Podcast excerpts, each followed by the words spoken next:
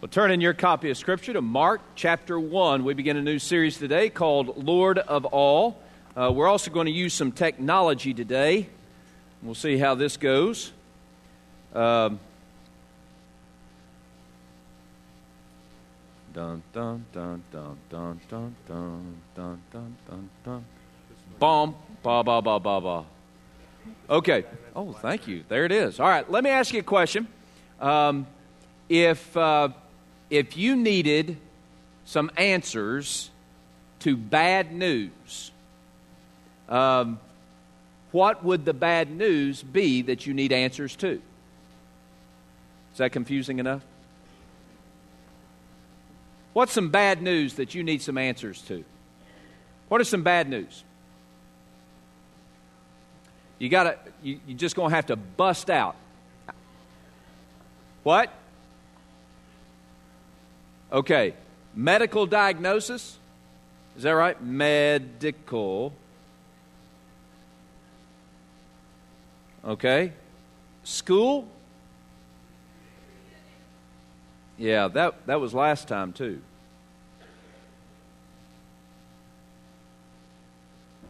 School shootings. All right, what else? Death. Like why it happens or death.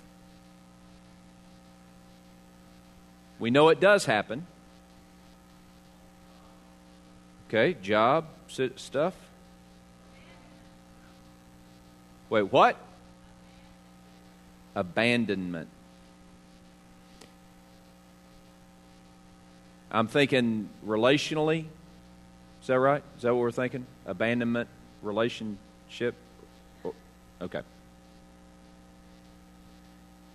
There was one down here at the front. Suffering.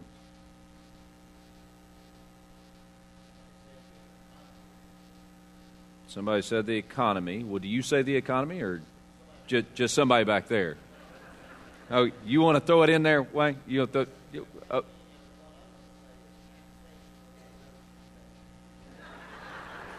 Did y'all hear that? Taxation without representation. We'll just leave it at the economy.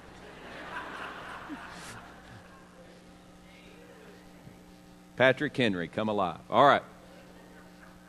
What else? What? Okay, we got abuse. And what was this back here? Marriage.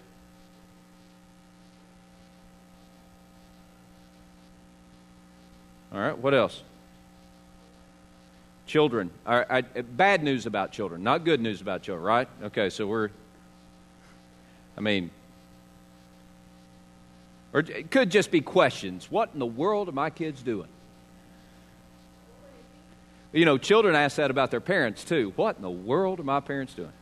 My girls ask that all the time. What in the world is he doing? What else? I'm sorry?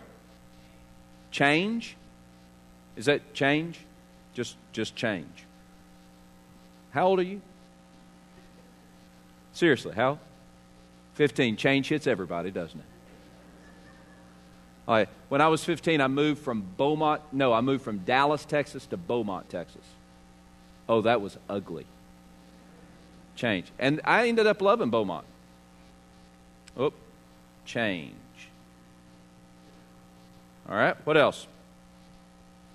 I apathy. Apathy. So, Elba, we're trying to get rid of our own apathy or why other people are apathetic? Either all, all the above? Apathy. Okay?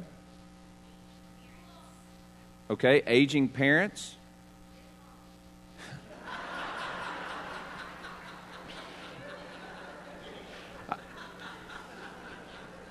We're going to end with that one because I've run out of room. In laws. You know, and all those are great, um, great examples of tough things that we have to deal with and, and questions that we have uh, that are constantly in front of us. The things that we, uh, we have to navigate through and try to figure out how to navigate those through, through those things. Uh, the big questions, like uh, the shooting in Connecticut. I mean, those are some big questions. Or, or why change happens, or, or uh, uh why suffering happens, or abuse or abandonment. Uh, those are some big questions that uh, don't always come with um, a boxed answer. And yet, today, as we begin this new series, as we go through uh, the Gospel of Mark, we're going to discover how that there is an answer to these questions. It's going to sound pretty churchy, and it is kind of churchy. By the way, you're in church.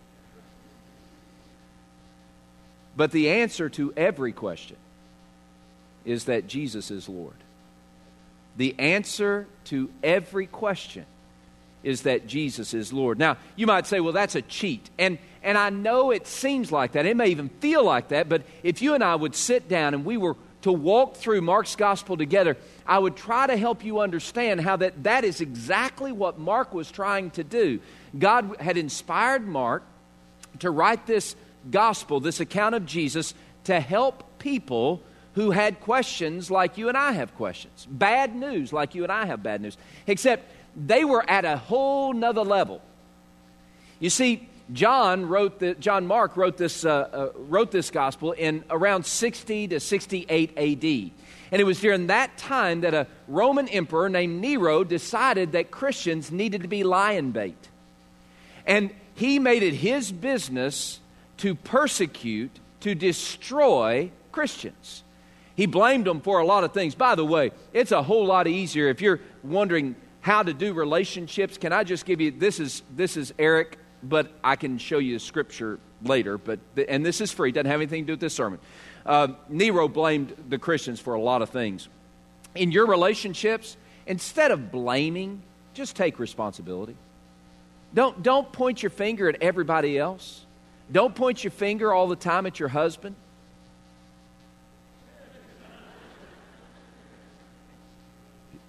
I'm just kidding. She never does. She never blames me. Uh, or, or, your wife. Don't, don't blame. Take responsibility. You might say, well, it's not my responsibility. I'm telling you, if you're in a relationship, if you're in a marriage, yeah, it's your responsibility. Own it. Anyway, that's free. Uh, I, am doing life rules, and that's one of my life rules. I haven't put it up yet, but that's one of my life rules. Uh, don't, don't cast blame, just own it. Take responsibility. Anyway, Nero blamed the Christians. They were the scapegoat for him. And uh, and so, if you were a follower of Christ, you were going to probably be arrested, lose your job, and chances are you were going to end up in a coliseum somewhere. And that was not going to be good. Um, Nero uh, wasn't the worst persecutor of Christians, but he was one of the worst. The worst was a guy named Commodus Severus. He was the worst emperor for Christians during that time. And I only like to say his name because it's Commodus. He, he, he giggle. Uh, Commodus Severus. And, and he had the worst persecution of Christians, I believe. Uh, but Nero was pretty bad. So, so when John Mark was writing this gospel, he wasn't dealing with, well, we can't pray in school. He was dealing with, if I'm caught praying, I'm going to die. Wasn't dealing with taxation without representation or even with one school shooting in Connecticut.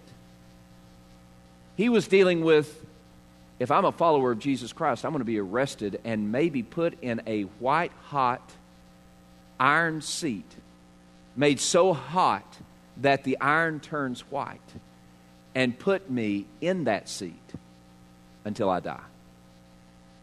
That's the kind of persecution that they were dealing with. So, so when we read the Gospel of Mark, we need to read through the lens of that first century audience. They were, they were persecuted, they were struggling. And so John writes this letter and says, okay, the answer to your struggle is Jesus, the Lord of all.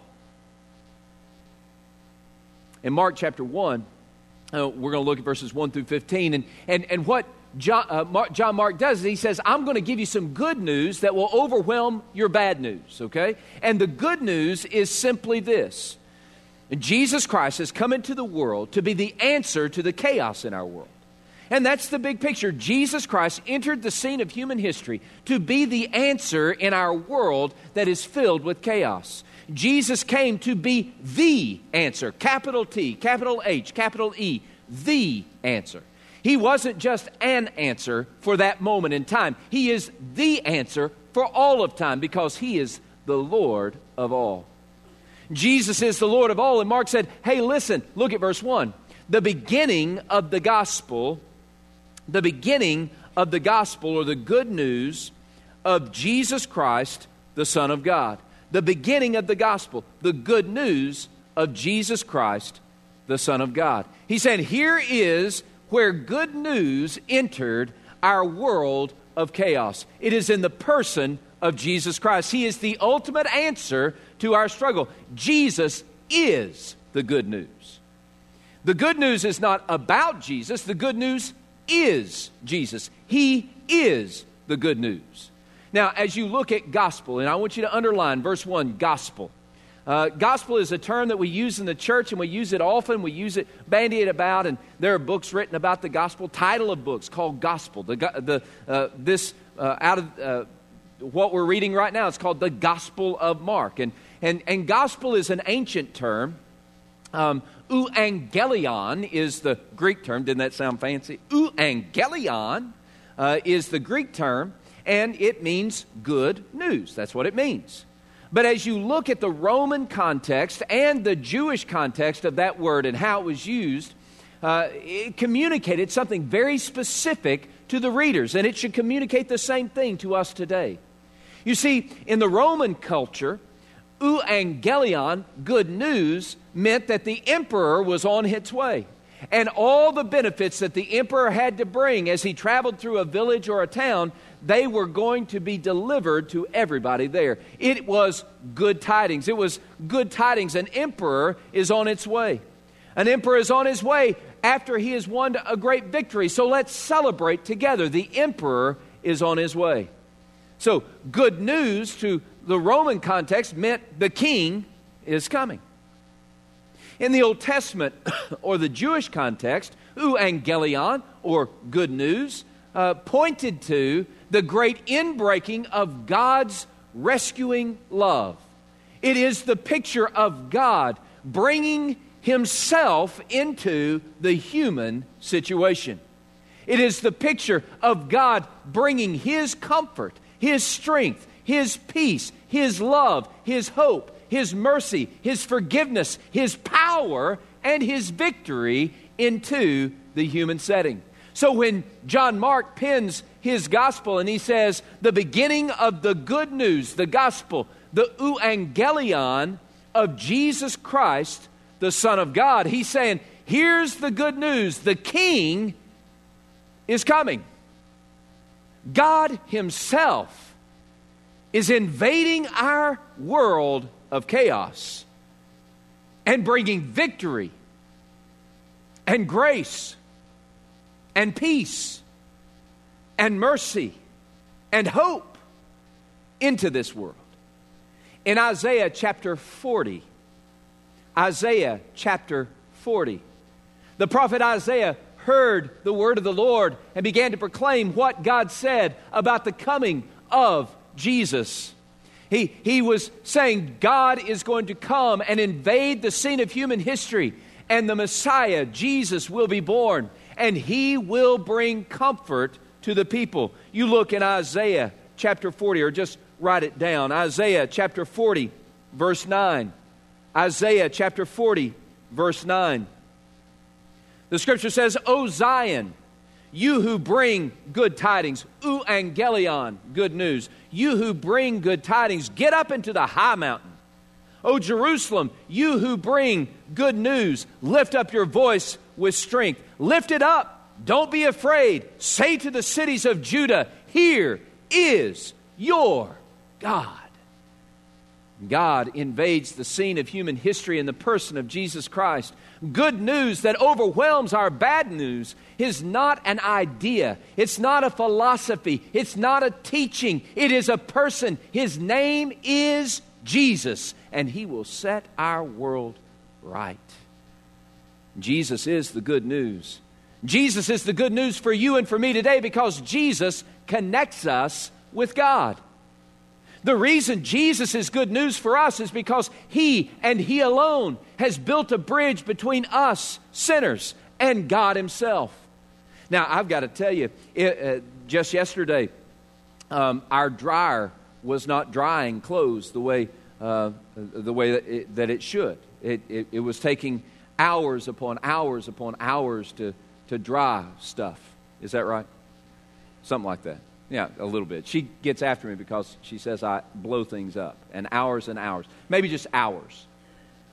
Just hours. Okay, so it was taking hours to dry stuff. So, um, my wife, being brilliant, understood that I was not the person to ask about it.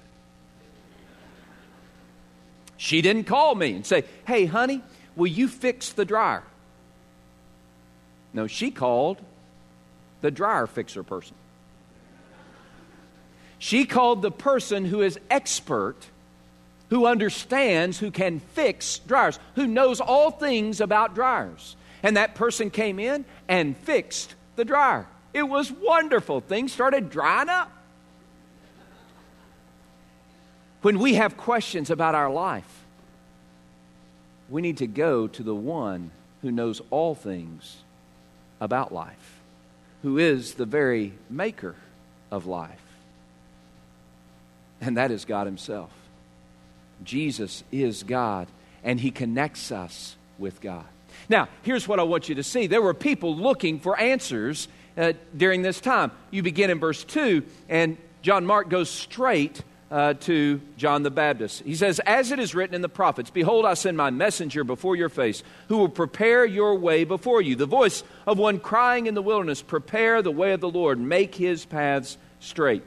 So, John, who is this one crying in the wilderness, John came baptizing in the wilderness and preaching a baptism of repentance for the forgiveness of sins. And, and, and, then all the land of Judea and those from Jerusalem went out to him and were all baptized by him in the Jordan River, confessing their sins. Stop right there for a second. Here's, here's the picture the, the people were hungry for an answer in their bad news world. And they, they were looking for answers. And so they came to John the Baptist, and John the Baptist had the right message. He said, There has to be a transformation, there has to be a change that takes place. You need to get right with God if you're going to experience an answer that is satisfying to your soul. Okay? So that was the right answer, and it was a good answer. And so people were flocking to John the Baptist, and, and, and they were uh, coming to him, and they were listening to him. Verse 6 Now John was clothed with camel hair and with uh, a leather belt around his waist, and he ate locusts and wild honey. He looked different.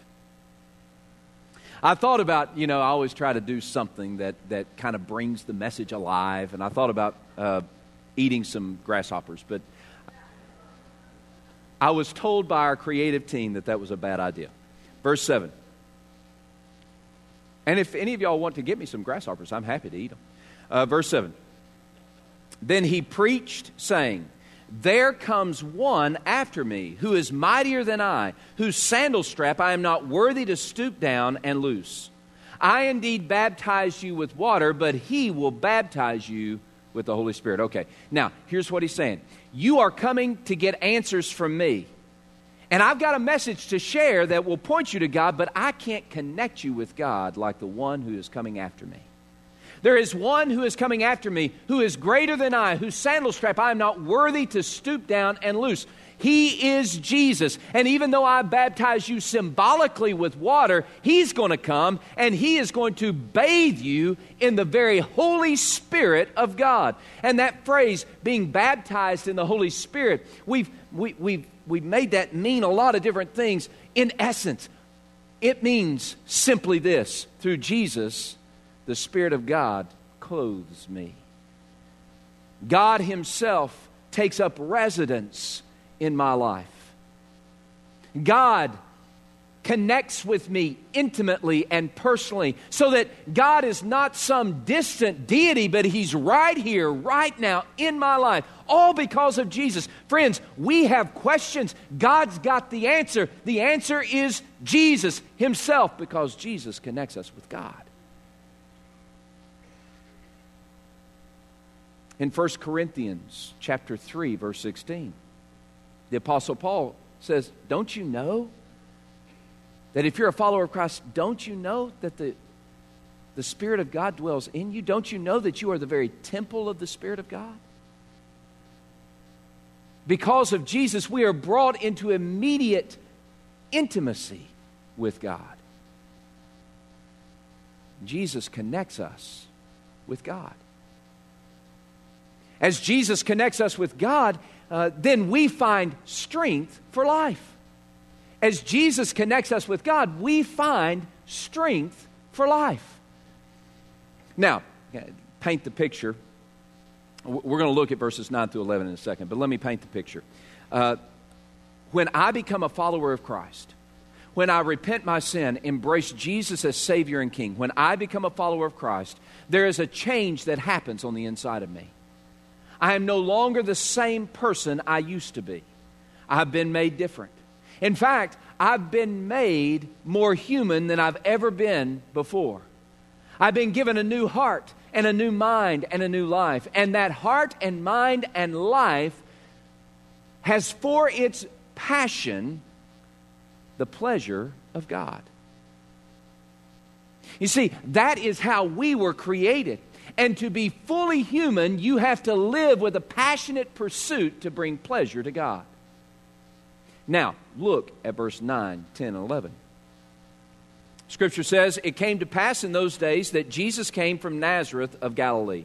And he was baptized by John in the Jordan. And immediately, coming up from the water, he saw the heavens departing, the Spirit descending upon him like a dove, and a voice came down from heaven You are my beloved Son, in whom I am well pleased. So here's the picture Jesus comes down from the mountains of Judean wilderness. John sees him. In John 129, John the Baptist says, Behold the Lamb of God who takes away the sin of the world. He recognized Jesus. And Jesus comes to John and says, John, I need to be baptized by you. In Matthew 3, we see that John uh, is objecting. He says, Jesus, I don't need to baptize you, you need to baptize me. Remember, John had just said, There is one who is coming after me, who is greater than me, uh, whose, whose sandal strip, uh, sandal strap I'm not, I'm not worthy to even, even stoop down and unloose. So when Jesus says, John, you need to baptize me, John the, uh, John the Baptist says, uh uh-uh, uh you need to baptize me. But here's Jesus and his response. He says, John, let it be this way. For thus it is fitting to fulfill all righteousness. Why was Jesus baptized? Jesus was not baptized to wash away any sin, he had none. Jesus was not baptized to join a church. he is the bride, he is the Christ, and we're his bride. Why was Jesus baptized? Jesus was baptized for one reason because that's what God wanted. Thus, it is fitting to fulfill all righteousness. Jesus here demonstrates what it means to live a fully human life. That is to live for God's pleasure, to do what God wants. Now, as followers of Christ, that's our aim, that's our goal, that's our passion, that's our heartbeat. Our heart beats. Every person here who is a follower of Christ, and I, I, I, I've got to tell you, it doesn't matter. It doesn't matter how, how far from it you think you are. There is a there is a desire and a yearning because the Spirit of God dwells within you. There is a desire and a yearning within you to bring pleasure to God. Jesus demonstrates here in this passage this is what it means to live, to bring God pleasure. And the heavens opened, and that heavenly smile came down, and God's voice spoke and said, Behold, this is my beloved Son, in whom I am well pleased. And that is the call and the cry and the smile that we all yearn to know as followers of Christ. We want to live. And to live means that we bring God pleasure and find our greatest pleasure in bringing Him pleasure.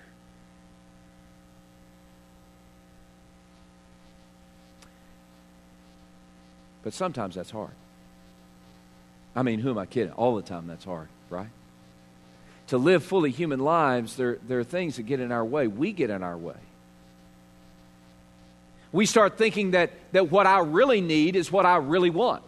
Not what God wants, not, not what will bring him pleasure, but what will bring me pleasure. Not, not, not his words, but, but what I concoct in my own little mind, some little strategy and scenario of, of how I ought to be living my life. Not based upon his word, based upon my thoughts. There's this struggle that gets between us and living full fully human lives. And Jesus experienced that struggle as well.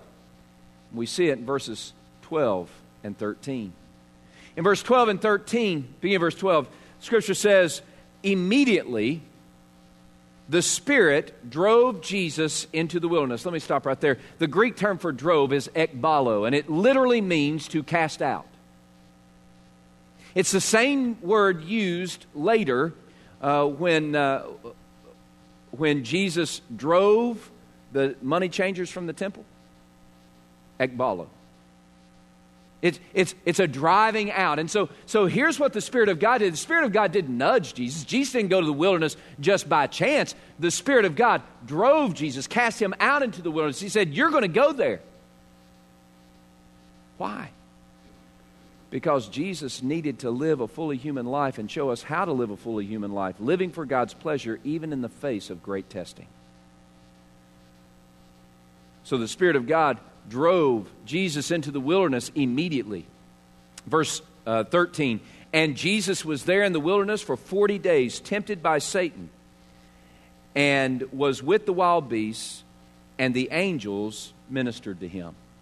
Here is the beautiful picture of this passage it's that Jesus endured the testing and came through, still bringing God pleasure.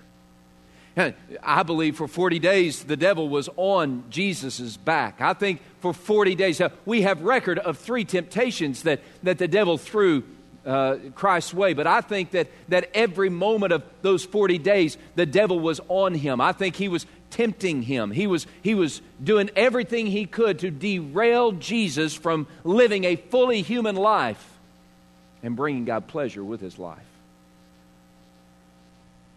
I think the same thing happens to us. Uh, we, we live here and now, and we think uh, we begin to uh, become distracted by the bad news circumstances or the bad news situations or our own little questions, and, and we begin to think to ourselves, what I really need is what I really want. The greatest pleasure is my pleasure. We have all these different trinkets that are put before us we wonder, that really is what I need, or that really is what I need. But Jesus has come to strengthen us so that we can live a fully human life just as he did in the face of all the testing. Now, as the devil was tempting him for those 40 days, the scripture says that the angels were ministering to him. They were serving him. Here's what the angels were doing they were gathered around Jesus, and the devil was whispering in his ear, and the angels were around him saying, Hey, Jesus, you can do it. Hey, Jesus, be encouraged. Hey, Jesus, we're behind you. Hey, Jesus, what can we do for you? They were shouting encouragement to Jesus. And we all need encouragement, don't we? They were shouting encouragement so that Jesus might be strengthened in that moment of temptation in those seasons of testing. And as the angels were serving Jesus, so Jesus serves us to strengthen us so that we might live fully human lives, so that we might live each moment for God's pleasure. Hebrews chapter 4, verses 14, 15, and 16. Hebrews chapter 4, verses 14, 15, and 16. Uh, by the way, my New Year's resolution is to recite those scriptures slowly, not just race through them. Hebrews chapter 4, 14, 15, and 16. Seeing then, the writer of Hebrews writes, he says, Seeing then that we have such a great high priest who has passed through the heavens, Jesus, the Son of God, let us hold fast to our confession. For we do not have a high priest who cannot sympathize with us in our weaknesses, but he was tested in every point, even as we are. Yet Jesus never sinned. Verse 16.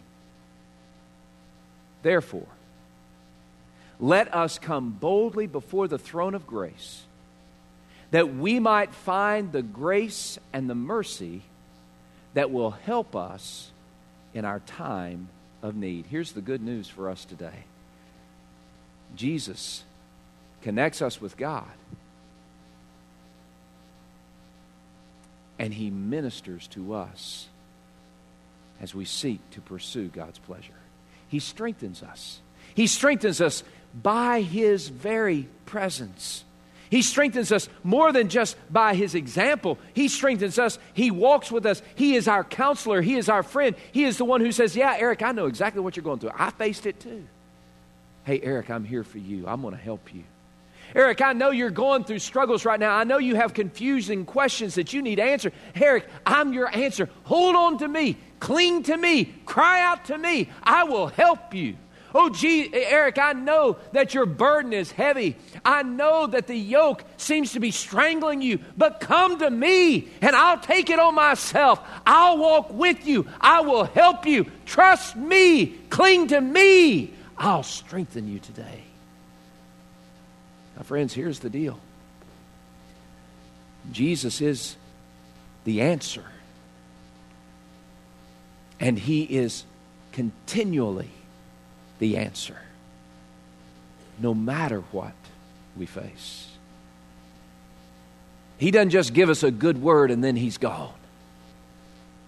And Jesus takes us by the hand and by the heart, and He walks with us, and He serves us so that we might live fully human lives, so that we might live each moment for God's pleasure. Jesus is the good news, friends. And over the next several weeks, we're going to look at how Jesus, the Lord of all, gives us Himself as the good news. Jesus is the good news because He connects us with God. He is the one who stood in our place,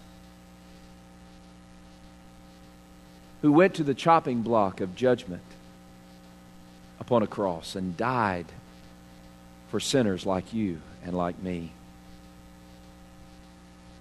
He is the Son of God who was buried and who was dead, but who rose again so that we might live.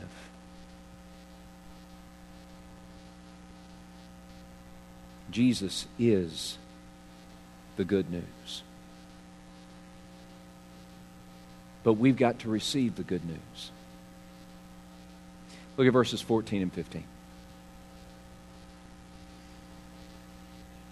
Now, after John was put in prison, Jesus came to Galilee preaching the good news of the kingdom of God and saying, The time is fulfilled, the kingdom of God is at hand. Repent and believe on the gospel. Repent and believe. How do we receive the good news? We repent our sin and we believe on the good news, Jesus Christ.